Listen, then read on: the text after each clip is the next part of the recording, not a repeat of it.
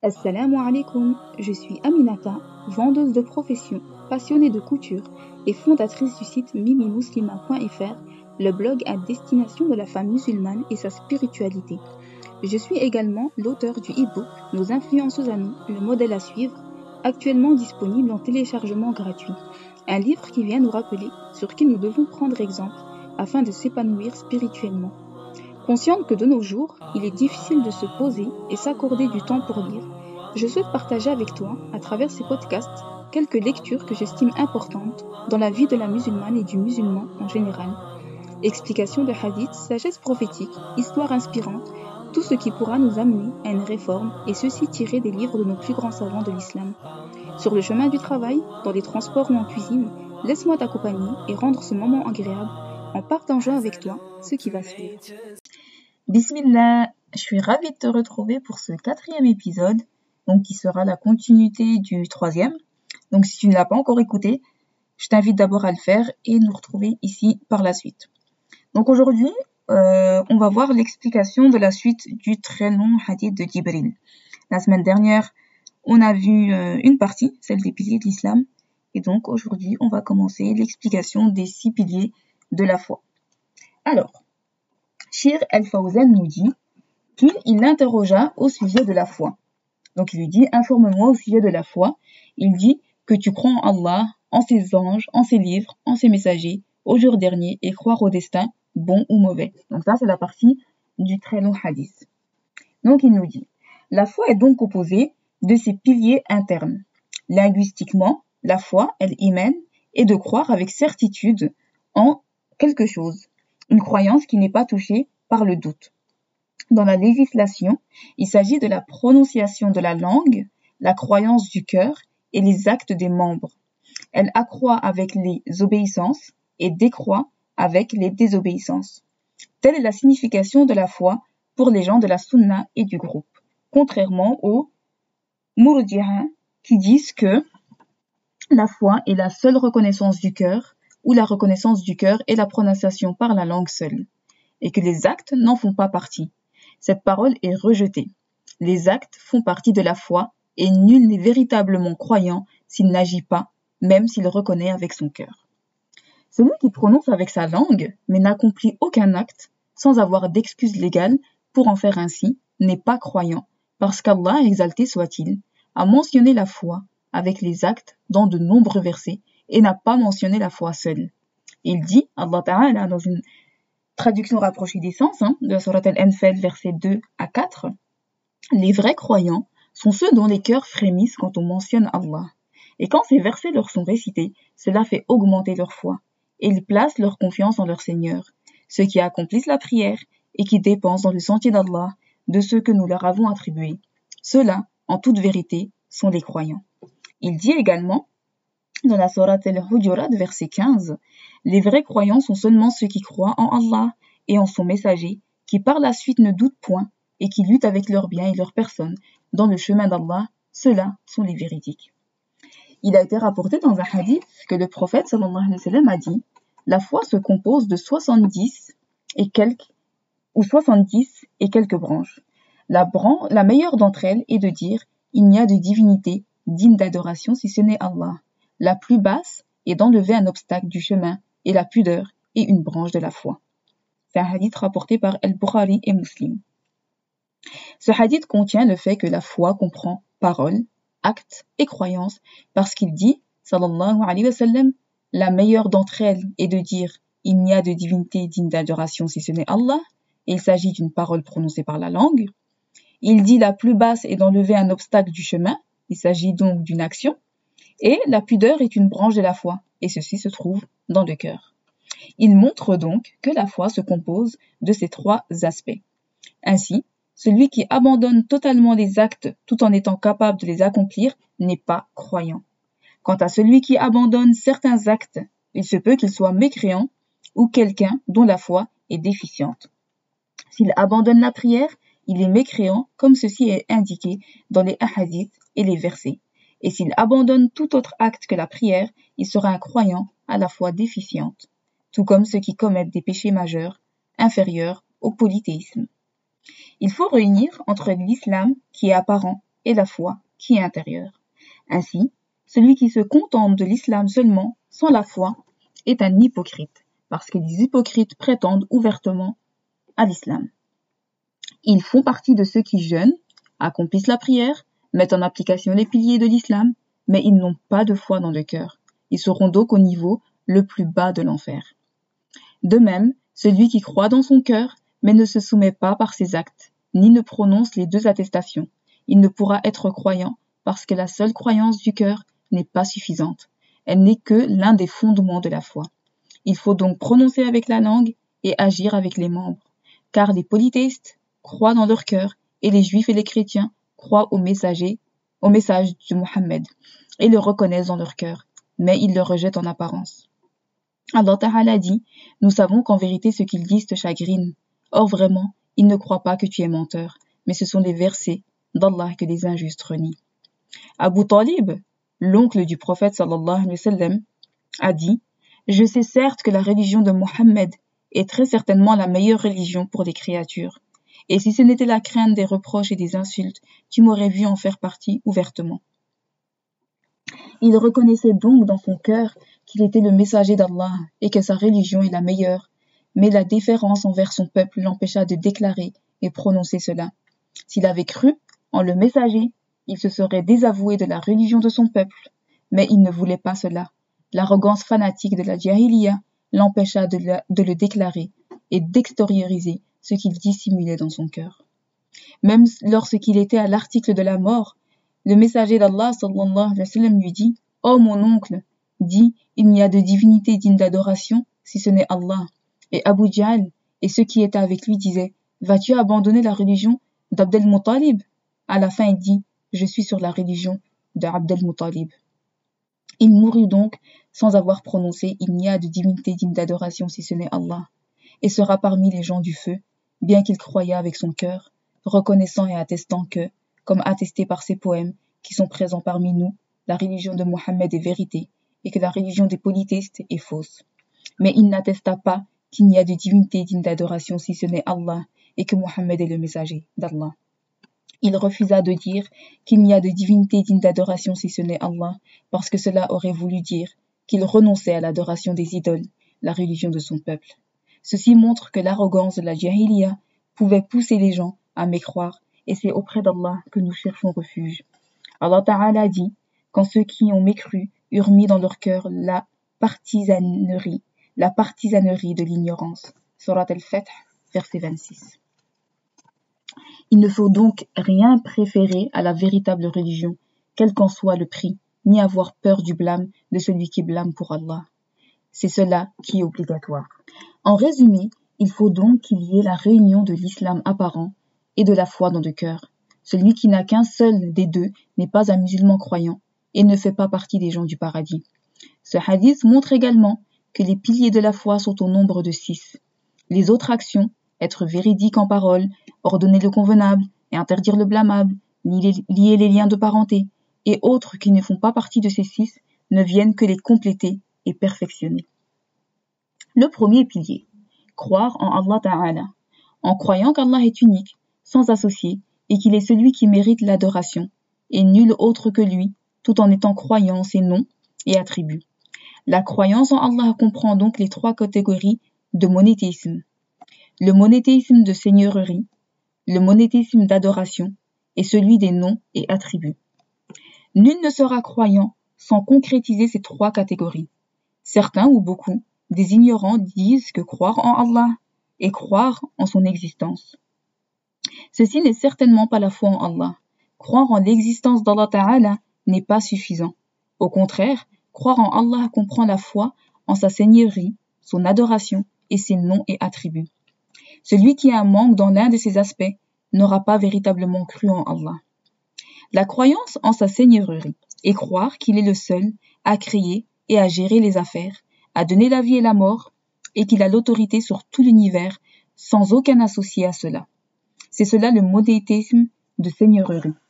Peu sont ceux qui renient cela parce que toutes les créatures croyantes et mécréantes, toutes les reconnaissent, comme Allah Ta'ala dit.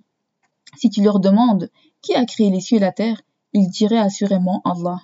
Ou dans un autre verset, et si tu leur demandes qui les a créés, ils diront très certainement Allah. Encore dans un autre verset, dis à qui appartient la terre et ceux qui y sont. Si vous savez, ils diront Allah. Dis qui est le Seigneur des sept cieux et le Seigneur du trône sublime. Ils diront, ils appartiennent à Allah. Dans un autre verset encore, dis qui vous attribue de la nourriture du ciel et de la terre, qui détient lui et la vue, et qui fait sortir le vivant du mort et fait sortir le mort du vivant, et qui administre tout. Ils diront Allah. Ils affirment donc tous le monétisme de seigneurie, qui fait sortir le vivant du mort et fait sortir le mort du vivant, et qui administre tout. Ils diront Allah. Ainsi, ils ne renient pas cela, bien qu'ils soient polythéistes. Comme il le dit, Allah Ta'ala, et la plupart d'entre eux ne croient en Allah qu'en lui donnant des associés. Ils ne croient qu'au monétisme de la seigneurie, et ceci n'est pas suffisant. Il faut croire au monétisme d'adoration, c'est-à-dire que nul ne mérite d'être adoré, si ce n'est Allah Ta'ala, et l'adoration signifie la servitude. C'est en cela que divergent les messagers et, les, et leur peuple. C'est en cela que divergent les messagers et leur peuple. Nombreuses furent les nations qui reconnaissaient qu'Allah est le Créateur, le pourvoyeur, ils reconnaissaient le monétisme de seigneurie, mais ils lui donnaient des associés dans le monétisme d'adoration, adorant autre que lui, sacrifiant pour eux, jurant par eux, recherchant leur secours, que l'adoré soit une idole, un arbre, une pierre, une tombe, un djinn ou un humain. Il s'agit de polythéisme dans l'adoration, et c'est adorer avec Allah autre que lui avec lui. De même, il arriva qu'après l'époque des meilleures générations, les membres de certaines sectes égarées, comme les Jahmiya, les Mu'tazila et d'autres, ainsi que ceux qui suivirent leurs traces, rejetèrent le monétisme des noms et attributs. Certains d'entre eux rejettent tous les noms et attributs. Certains affirment les noms et rejettent les attributs, et certains rejettent une partie des attributs. Tous sont semblables.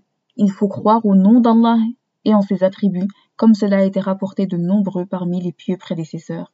La voix des pieux prédécesseurs est qu'ils décrivent Allah comme il s'est décrit lui-même et comme son messager sallallahu alayhi wa sallam l'a décrit, sans déformation, ni négation et sans demander le comment, ni anthropomorphisme. Ainsi, celui qui rejette les noms et attributs, ou même quelque chose d'entre eux, avec science, n'est pas croyant en Allah, parce qu'il aura rejeté une catégorie du monétisme, sauf s'il est excusé du fait de son ignorance, parce qu'il suit aveuglement quelqu'un, ou d'une fausse interprétation. Celui-là sera égaré et non mécréant. Le second pilier, la croyance aux anges. Il faut croire qu'ils sont des créatures d'Allah et ses soldats. Allah les créa de lumière, comme cela est indiqué dans le hadith. Les anges furent créés de lumière, les djinns d'un feu sont fumés, et Adam, tel qu'il vous a été décrit. Les anges, el malaika, est le pluriel de ange malak, qui signifie messager parce que les anges sont les messagers d'Allah Ta'ala pour ses serviteurs. Allah a dit, Allah a choisi des messagers parmi les anges et parmi les hommes. Ils sont en groupe, chaque groupe ayant une tâche spécifique dont Allah les a chargés. Ainsi, Jibril est en charge de la révélation, Mikaïl est en charge de la pluie et de la végétation, Israfil est chargé de souffler dans la trompe. Parmi eux est également l'ange de la mort, dont la tâche est de prendre les âmes et certains d'entre eux ont été chargés des fœtus dans le ventre de leur mère. Ils leur insufflent l'âme et sont ordonnés d'écrire quatre choses. Certains d'entre eux ont pour tâche de consigner les actes des enfants d'Adam, comme dans la parole, alors que veillent sur vous des gardiens, de nobles scribes, qui savent ce que vous faites. C'est un verset de la Sourate Al-Infitar. Les anges ont donc des devoirs qui leur ont été assignés et qu'ils accomplissent. Ils font partie des soldats d'Allah et du monde de l'invisible. Nous ne pouvons les voir, mais croyons en leur existence et en leurs actes mentionnés par Allah Ta'ala et qu'ils sont en charge en suivant ses ordres. Le sujet des, des anges n'est pas tel que le croient ceux qui ont dévié à ce sujet.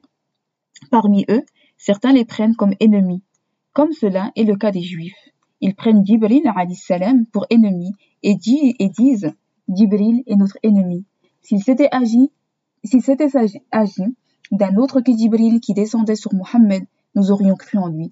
Mais puisque celui qui descend sur lui est Jibril, nous ne croirons pas en lui, car il est notre ennemi. Allah Ta'ala dit, dit, quiconque est ennemi de Jibril doit connaître que c'est lui qui, avec la permission d'Allah, a fait descendre sur ton cœur cette révélation, qui déclare véridique les messages antérieurs et qui sert aux croyants de guide et d'heureuse annonce. Dit, quiconque est ennemi d'Allah, de, ses anges, de ses messagers, de Jibril et de Mikaïl, Allah sera son ennemi, car Allah est l'ennemi des infidèles.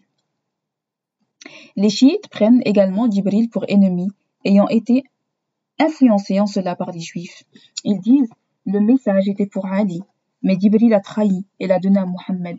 Leur poète a décrit, le digne de confiance trahit la confiance, il la détourna du lion. D'autres, en particulier les polythéistes, disent, les anges sont les filles d'Allah.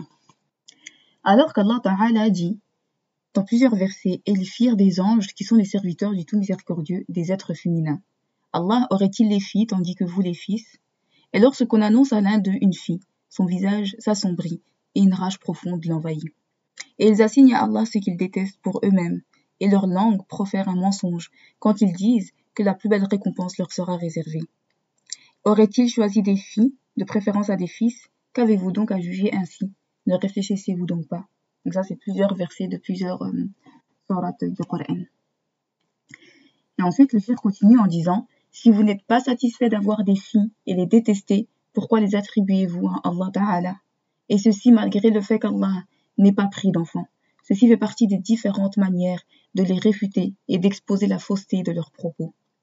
De même, les chrétiens disent, le Messie est le fils d'Allah. Ils attribuent donc un fils à Allah Ta'ala. Les polythéistes, lui, attribue des filles, exalté soit-il, alors qu'il n'a pris ni partenaire, ni enfant, car l'enfant est une partie de ses parents, leur ressemble, et Allah Ta'ala n'a ni partenaire, ni quoi que ce soit qui lui ressemble. Il est celui qui se passe de toutes choses, et n'a besoin d'enfants. Ceci ne concerne que l'humanité. Seules les créatures ont besoin d'enfants. Le troisième pilier, la croix au livre révélé. Il faut croire qu'Allah a descendu des livres sur ses messagers et qu'ils font partie de ses paroles et de sa révélation. Ils contiennent ses législations, ses ordres et interdictions. Il les fit descendre sur ses messagers afin que la vérité soit expliquée et que le faux soit interdit, ainsi que pour être une guidée pour les gens. Ils sont nombreux. Allah seul les connaît tous, mais ceux qui nous ont été nommés par Allah Ta'ala sont la Torah, les psaumes, l'évangile, le Coran, l'essayé d'Ibrahim et de Moussa. Nous croyons donc au livre, ce qu'Allah a nommé et ce qu'il n'a pas nommé, et le plus grand d'entre eux est le noble Coran. Le quatrième pilier, la croyance aux messagers. De même, il faut croire aux messagers d'Allah, du premier et au dernier, ceux qui furent nommés par Allah et ceux qui ne le furent pas. Nous devons croire en eux tous. Celui qui rejette l'un d'entre eux les aura tous rejetés et est mécréant et celui qui croit en certains d'entre eux et mécroit en d'autres est également mécréant. Ainsi, celui qui croit en eux, mais mécroit en Issa et Mohammed, comme cela est le cas des Juifs, est mécréant. De même, celui qui croit en eux, mais nie le message de Mohammed comme cela est le cas des chrétiens, mécroit en eux tous. Allah n'accepte donc pas le fait de croire en certains et de mécroire en d'autres. Ceci est faire une distinction entre les messagers et Allah Ta'ala dit dans le Coran de la Surat Al-Nisa, ceux qui ne croient pas en Allah et en ses messagers et qui veulent faire distinction entre Allah et ses messagers et qui disent nous croyons en certains, mais nous ne croyons pas en d'autres, et qui veulent prendre un chemin intermédiaire entre la foi et la mécréance, les voilà des vrais mécréants. Le premier des messagers fut Nuh, salam, et le premier des prophètes fut Adam, et il y a eu des prophètes après lui. Il y eut des prophètes entre Adam et Noé, mais le premier messager fut Adam salam. Allah Ta'ala l'envoya à son peuple lorsqu'ils eurent adoré des hommes pieux. Le dernier d'entre eux est Mohammed Allah Ta'ala dit dans la Surat An-Nisa toujours, nous t'avons fait une révélation comme nous fîmes à Noé et aux prophètes après lui.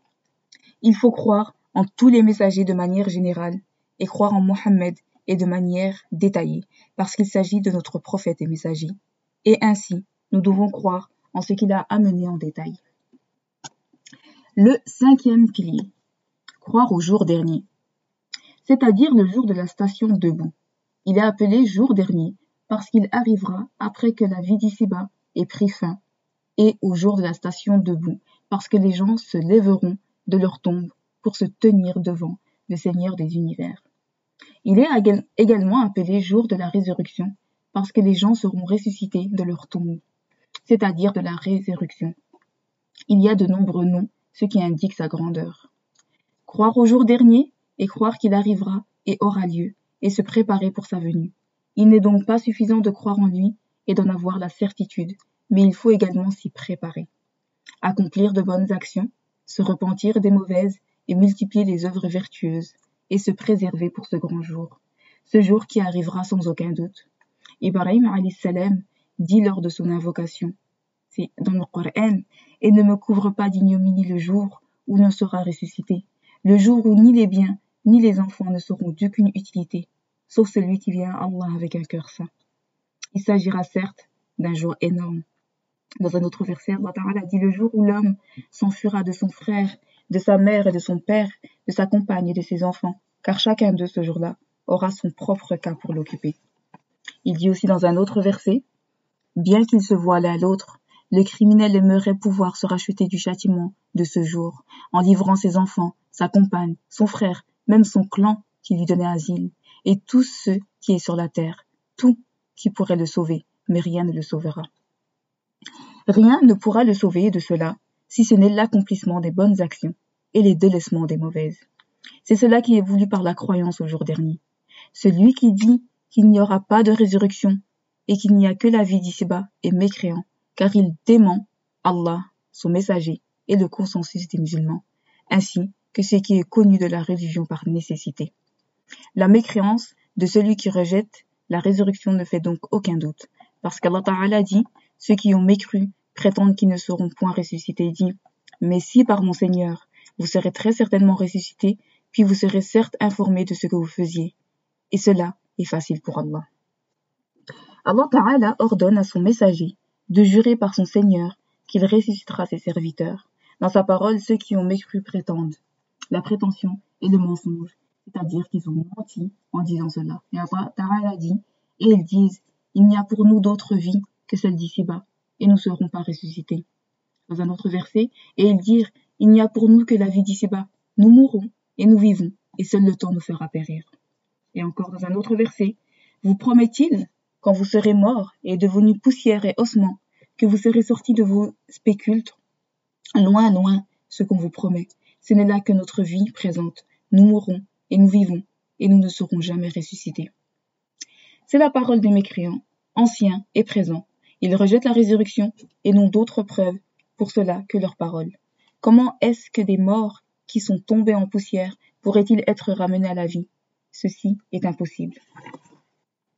Et il dit, qui va redonner la vie à des ossements une fois réduits en poussière? Gloire à Allah, il n'existait pas auparavant puis Allah Ta'ala les a créés. Celui qui les créa la première fois est à plus forte raison capable de les ramener à la vie. Dans Surat Yasin, Allah dit, il cite pour nous un exemple, tandis qu'il oublie sa propre création, il dit, qui va redonner la vie à des ossements, une fois réduits en poussière? Dit, celui qui les a créés une première fois, leur redonnera la vie. Il se connaît parfaitement à toute création. Le Coran est donc empli de réfutations de ceux qui rejettent la résurrection. Également, qu'est-ce qui est plus grand? La création des cieux et de la terre ou celle des humains? Il ne fait aucun doute que la création des cieux et de la terre est plus grande que la création des humains. Allah Ta'ala dit, la création des cieux et de la terre est quelque chose de plus grand que la création des gens. Ainsi, celui qui est capable de créer les cieux et la terre est capable de créer l'humanité à plus forte raison. Aussi, Allah Ta'ala redonne la vie à la terre après sa mort, lorsqu'une terre devient aride est dépourvue de végétation, et que la pluie tombe dessus, elle se mélange aux graines et noyaux morts et éparpillés, et ils reviennent à la vie, devant des plantes, produisant des arbres, des palmiers, des vignes et autres types de plantes, alors que l'endroit était mort auparavant. Celui qui redonne la vie à la terre après sa mort, ne serait-il pas capable de redonner vie à l'homme après sa mort? Ceci est quelque chose de réel et tangible.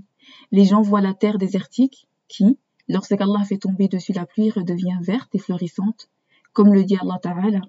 De même, tu vois la terre desséchée. Dès que nous y faisons descendre de l'eau, elle remue, se gonfle et fait pousser toutes sortes de splendides coupes de végétaux. Il en est, il en est ainsi parce qu'Allah est la vérité, et c'est lui qui rend la vie aux morts, et c'est lui qui est omnipotent, et que l'heure arrivera, pas de doute à son sujet, et qu'Allah ressuscitera ceux qui sont dans les tombeaux.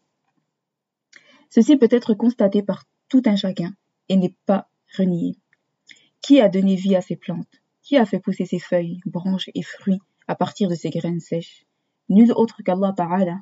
S'il peut redonner vie à ces plantes après leur mort, il est également capable de ressusciter celui qui est dans sa tombe. Rien n'est impossible pour lui. De même, si la résurrection ne devait pas avoir lieu, ni la récompense pour les actes, la création aurait été en vain. Pourquoi aurait-il créé les créatures et qu'elles aient fait de bonnes œuvres ou des actes de mécréance pour qu'ensuite elles meurent et soient délaissées? Ceci ne scie pas à la justice d'Allah Ta'ala. Allah dit dans le Coran Pensiez-vous que nous vous avions créé sans but et que vous ne seriez pas ramenés vers nous Que soit exalté Allah le vrai souverain. Exalté soit Allah de cela. Allah Ta'ala ressuscitera donc les humains et fera la différence entre les croyants et les mécréants. Il récompensera les croyants pour sa croyance et le mécréant pour sa mécréance. Il dit, Nous n'avons pas créé le ciel et la terre et ce qui existe entre eux en vain. C'est ce que pensent ceux qui ont mécru. Malheur à ceux qui ont mécru pour le feu qui les attend. Traiterons-nous ceux qui croient et accomplissent les bonnes œuvres comme ceux qui commettent du désordre sur terre?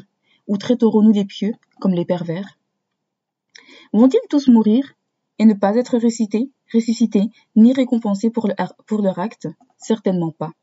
Puis Allah menaça les mécréants, polythéistes et pécheurs, qu'ils reviendront certainement à leur Seigneur, seront jugés et récompensés, ce qui montre que la résurrection est certaine et qu'elle arrivera sans aucun doute, et que cette vie est une demeure d'action, alors que l'au-delà est la demeure de la récompense.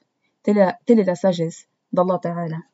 Ceci prouve qu'il y aura une autre demeure dans laquelle le bienfaisant sera récompensé pour sa bienfaisance et le malfaisant pour sa malfaisance. S'il n'y avait de résurrection, tout serait équivalent. Le bienfaisant et le malfaisant, le croyant et le mécréant.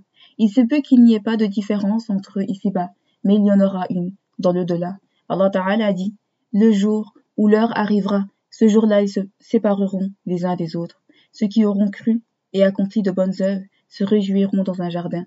Et quant à ceux qui n'auront pas cru et auront traité de mensonges nos signes, ainsi que la rencontre de l'au-delà, ceux-là seront ramenés au châtiment.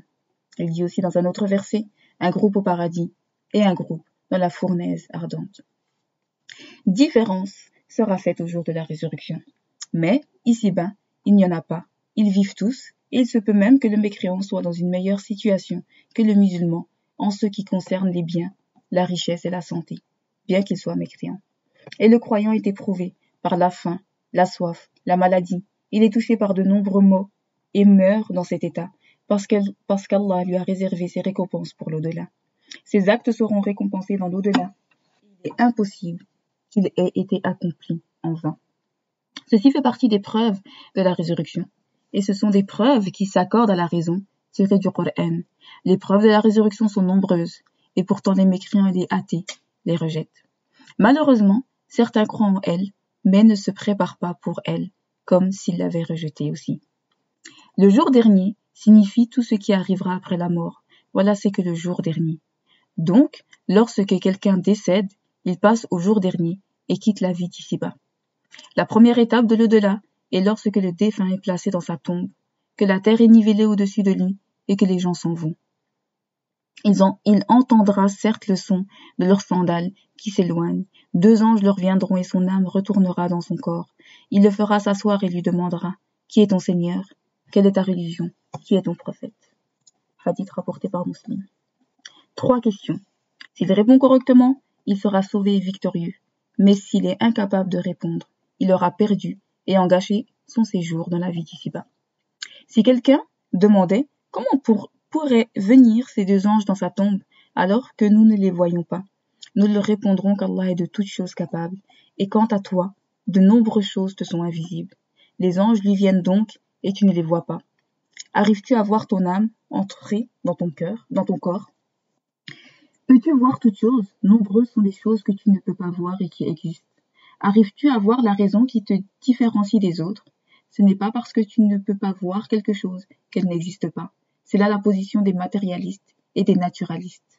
Quant aux croyants, leur foi s'élargit et accepte tout ce qui est authentique m'ont rapporté. Et ils ne se plongent pas dans des sujets avec leur raison. Les deux anges viendront donc à lui, l'assieront et lui poseront des questions. Qui est ton Seigneur? Qui est ton prophète? Quelle est ta religion? Le croyant répondra Mon Seigneur est Allah, ma religion est l'islam, et mon prophète est Mohammed. Puis une voix appellera et dira Mon serviteur a dit la vérité. Donnez-lui donc une couche du paradis. Élargissez-lui sa tombe jusqu'à la limite de sa vision, et œuvrez pour lui, ouvrez pour lui une porte du paradis. Sa douce brise lui viendra, ainsi que son parfum, et il verra sa place au paradis et dira Ô oh, Seigneur, établis l'heure afin que je retourne à ma famille et mes biens. Ainsi sa tombe devient tel un jardin du paradis, même si nous ne le voyons pas. Il se peut qu'Allah fasse voir cela à certains, mais ceci n'est pas obligatoire.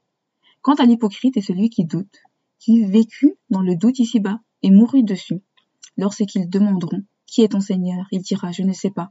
Quelle est ta religion? Il dira Je ne sais pas. J'ai entendu les gens dire quelque chose, et je l'ai répété. Qui est ton prophète? Il dira Je ne sais pas. Parce qu'ici-bas, il, ne crut pas avec son cœur, et ne fit que prononcer avec la langue. J'ai entendu les gens dire quelque chose, et je l'ai répété, pour les imiter. Il s'agit de l'hypocrite qui dit ce que les croyants disent, accomplissent la prière et jeûne, mais qui n'a pas de foi dans le cœur. Il ne faisait tout cela que, par tromperie, pour se protéger, afin de pouvoir rester avec les musulmans sans croire avec son cœur.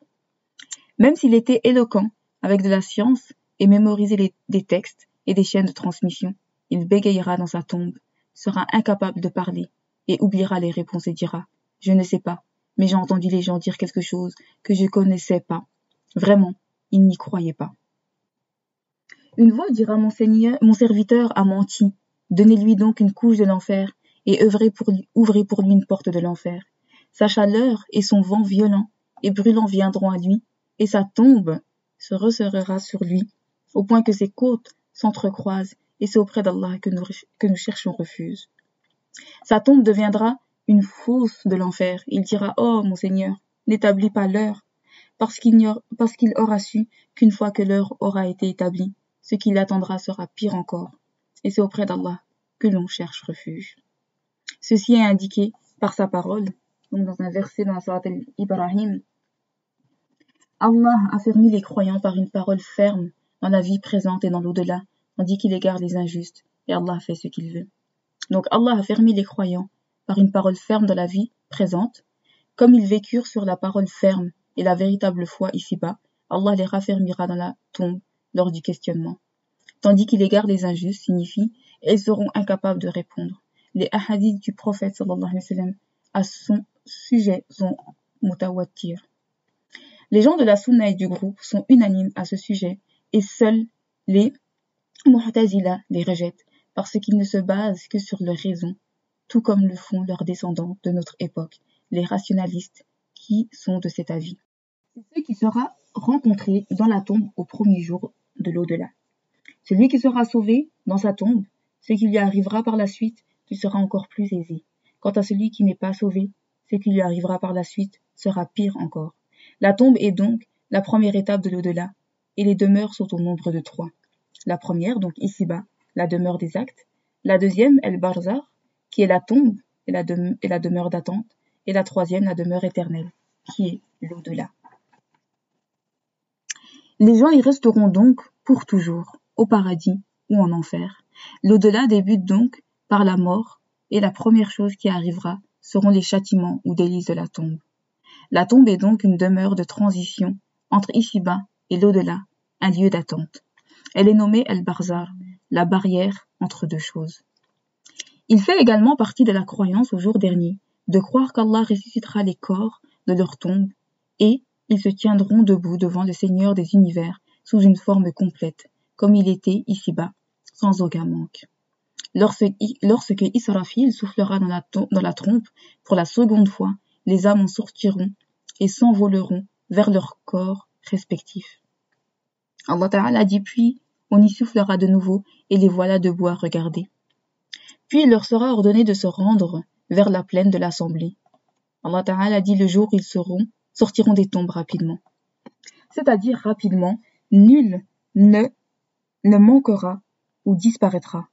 Ils se rendront donc tous à la plaine de l'assemblée. Ils se lèveront de leur tombe et seront envoyés vers la plaine où ils seront assemblés et se tiendront debout, des premiers aux derniers de la création, en un seul endroit, pieds nus, nus et incirconcis. Ils seront alors assemblés sur la plaine pour une durée de cinquante mille ans, se tenant debout, attendant ce qui leur arrivera. En ce qui concerne le croyant, il ne connaîtra pas de difficulté. Seul le mécréant sera dans la difficulté lors de l'assemblée. Allah Ta'ala dit dans Surat al-Furqan, et ce sera un jour difficile aux infidèles. Il dit également, quand on sonnera du clairon, alors ce jour-là sera un jour difficile, pas facile pour les mécréants. Puis, ils se disperseront de la plaine de l'assemblée, après cette longue attente, pour les comptes. Ils seront jugés pour leurs actes, sans qu'aucun ne manque. Ils les verront tous, ils leur seront énumérés, et ils les reconnaîtront tous. Certains n'auront pas de compte et entreront directement au paradis, sans aucun compte, comme cela se trouve dans les hadiths, dans les hadiths des soixante-dix mille qui entreront au paradis, sans compte ni châtiment. Certains auront un jugement facile, et c'est l'exposition. Allah Ta'ala dit, sera soumis à un jugement facile et retournera réjoui auprès de sa famille. Cependant, certains seront interrogés. Il, sallallahu alayhi wa dit, celui qui sera interrogé lors des comptes sera châtié. Ce sont les trois catégories de croyants. Le croyant sera jugé par la pesée de ses bonnes et mauvaises œuvres. Quant au mécréant, il ne sera pas jugé ainsi, parce qu'il n'y a pas de bonne action. Il n'aura qu'un compte affirmatif. On lui montrera ses actes afin qu'il les reconnaisse. Ensuite, la balance. Les actes seront pesés, les bonnes et mauvaises œuvres, sur de véritables balances avec deux plateaux. Les bonnes actions seront placées sur un plateau et les mauvaises sur l'autre. Allah Ta'ala dit ceux dont la balance est lourde seront les bienheureux, et ceux dont la balance est légère seront ceux qui ont ruiné leurs propres âmes, et ils demeureront éternellement dans l'enfer. Il dit également, quant à celui dont la balance sera lourde, il sera dans une vie agréable, et quant à celui dont la balance sera légère, sa mère destination est un abîme très profond. C'est-à-dire la balance de ses actes. Les bonnes actions seront placées sur un plateau, et les mauvaises sur l'autre. Et il sera récompensé en fonction de celui des deux qui sera le plus lourd, les bonnes œuvres ou les mauvaises. Ceci fait partie de la justice d'Allah. Il n'est injuste envers personne. Au contraire, il récompensera chacun selon ses actes. Il s'agit donc d'une véritable balance.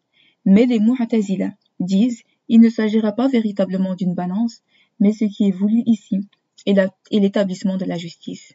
Il s'agit donc d'une balance abstraite, qui ne veut dire que la justice entre les serviteurs. Ils n'ont aucune preuve à ce sujet, si ce n'est leur raison. Ils la nient donc parce qu'ils ne peuvent la voir. Ils mécroient en l'invisible. Et cela, et c'est cela le problème de ceux qui s'en remettent qu'en a raison. Le croyant ne doit pas s'en remettre à sa raison en toutes choses. Certes, la raison peut guider, mais elle n'est pas tout ce qui importe. Nombreuses sont les choses que la raison ne peut cerner. Les affaires de l'invisible ne peuvent être cernées par la raison. Il ne faut donc pas Laissez la raison être le juge à ce sujet. Ce ne sont que les textes sur lesquels nous pouvons nous appuyer sans limitation. C'est donc la raison de leur rejet. Du fait de leur position erronée, ils nient ce qu'ils ne peuvent voir ou observer et les rejettent et en déforment le sens. Allah dit dans le Coran Et la pesée ce jour-là sera équitable. Donc celui dont la balance pèsera lourd, voilà ceux qui réussiront. Et quant à celui dont la balance pèsera léger, voilà ceux qui auront causé la perte de leurs âmes parce qu'ils étaient injustes envers nos enseignements. Ainsi, ils ne rejettent pas le terme balance parce qu'il est présent dans le Coran. Il dit également Allah, quant à celui dont la balance sera lourde, il sera dans une vie agréable. Et quant à celui dont la balance sera légère, sa mère destination est un abîme très profond.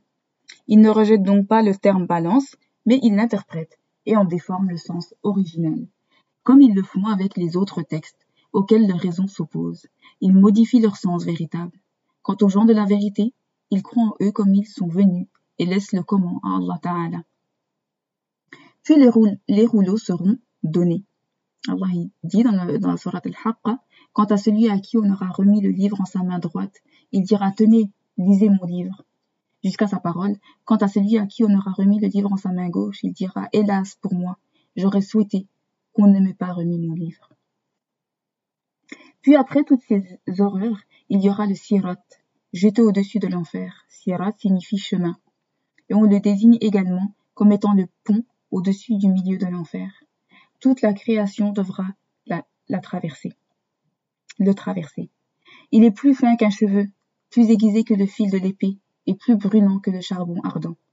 Toutes les créatures devront le traverser, selon leurs actes, qui leur seront, qui les feront aller plus ou moins vite. Certains à la vitesse de l'éclair, certains à la vitesse du vent, certains à la vitesse du cheval au galop, certains à la vitesse du chameau, certains en courant, certains en marchant, certains en rampant, certains seront attrapés et jetés au feu. Et ceci est mentionné dans le Coran. Dans la Surat al-Maryam, du verset 68-72, Par ton Seigneur, assurément, nous les rassemblerons, eux et les diables, puis nous les placerons autour de l'enfer, agenouillés, ensuite nous arracherons de chaque groupe ceux d'entre eux qui étaient le plus obstinés contre le tout miséricordieux.